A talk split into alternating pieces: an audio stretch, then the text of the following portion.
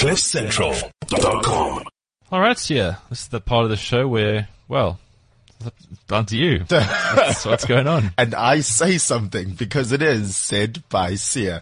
Yes, thank you, Ben. Well, today, you know, I was thinking it's spring, folks, and people are going to do some spring cleaning. And let's take it from the f- literal sense to our lives as well. How about we spring clean our lives and get rid of some people? Because let's face it, some people are just downright toxic for us. You know, there was a psychologist who once explained toxic people in your lives are like drinking a sugary cold drink. You know, at first it tastes great and it doesn't do immediate harm. But if you keep on taking that same cold drink and over and over again, they eventually become so bad for you. So here's a list of some uh, toxic people that you need to get rid of in your life right this moment. Because as well we know, you are basically the composition of the five closest people that you keep around you, right? So yeah. let's go through this list. So number one, they say that you should get rid of the gossiper in your life now. Oh no. Oh, I fall victim to this as well. But they always have the juice. That's the thing. That's how they get you into their little web, which was a running theme in the show this morning, my Mabale. The gossiper makes you feel like they're actually bringing you into their circle because they're like, have you heard? And they bring you in and you want to be filled up and you want to know the juice as well. But this is what I've learned about gossipers in my short life thus far, party people.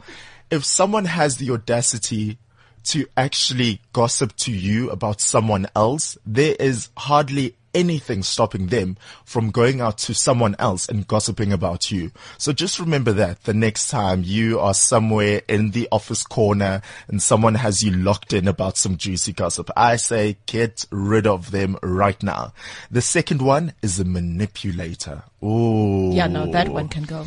Oh, like the sad thing is we realize there's a manipulator in our lives far too late. So when the manipulator is the one who basically knows what they want and they'll use anything, including you, to get what they want. They make it seem like they care. Meanwhile, they really couldn't care less about your thoughts or your feelings.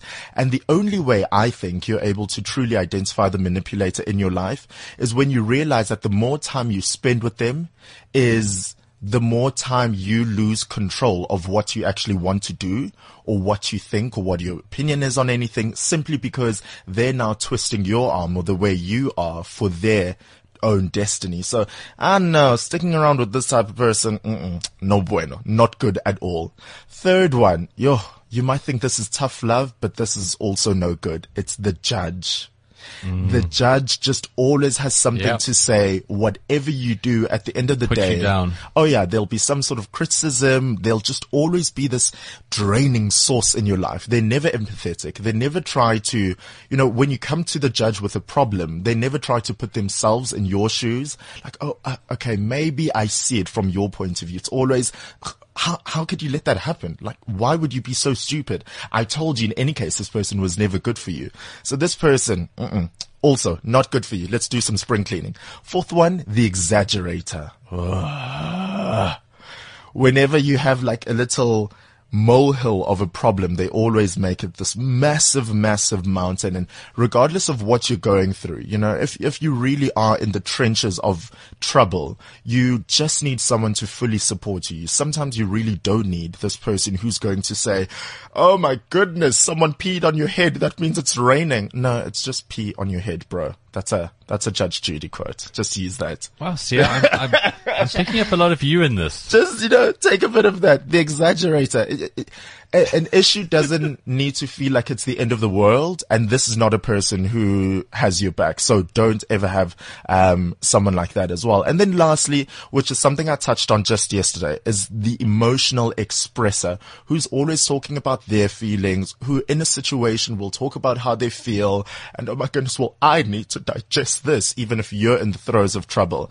Listen, five toxic people you need to get rid of in your life right now. Because remember at the end of the day you are really like the the company you keep. And if these are some of the people that you keep around you no bueno senor kick them out. Now it becomes very interesting when you try and decipher which one of the five you fall into you yourself?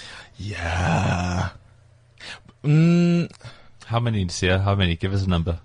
No, do you know what? Because I, not because I'm perfect, but because I'm aware of what it means to be a friend in some cases.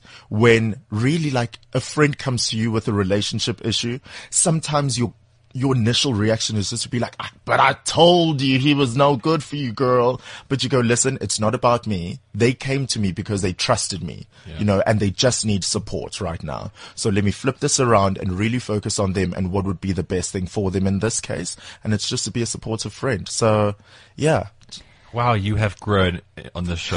really, you have. let's listen to Sit by Sea in like three years time and hopefully we'll all be more enlightened humans by then. CliffCentral.com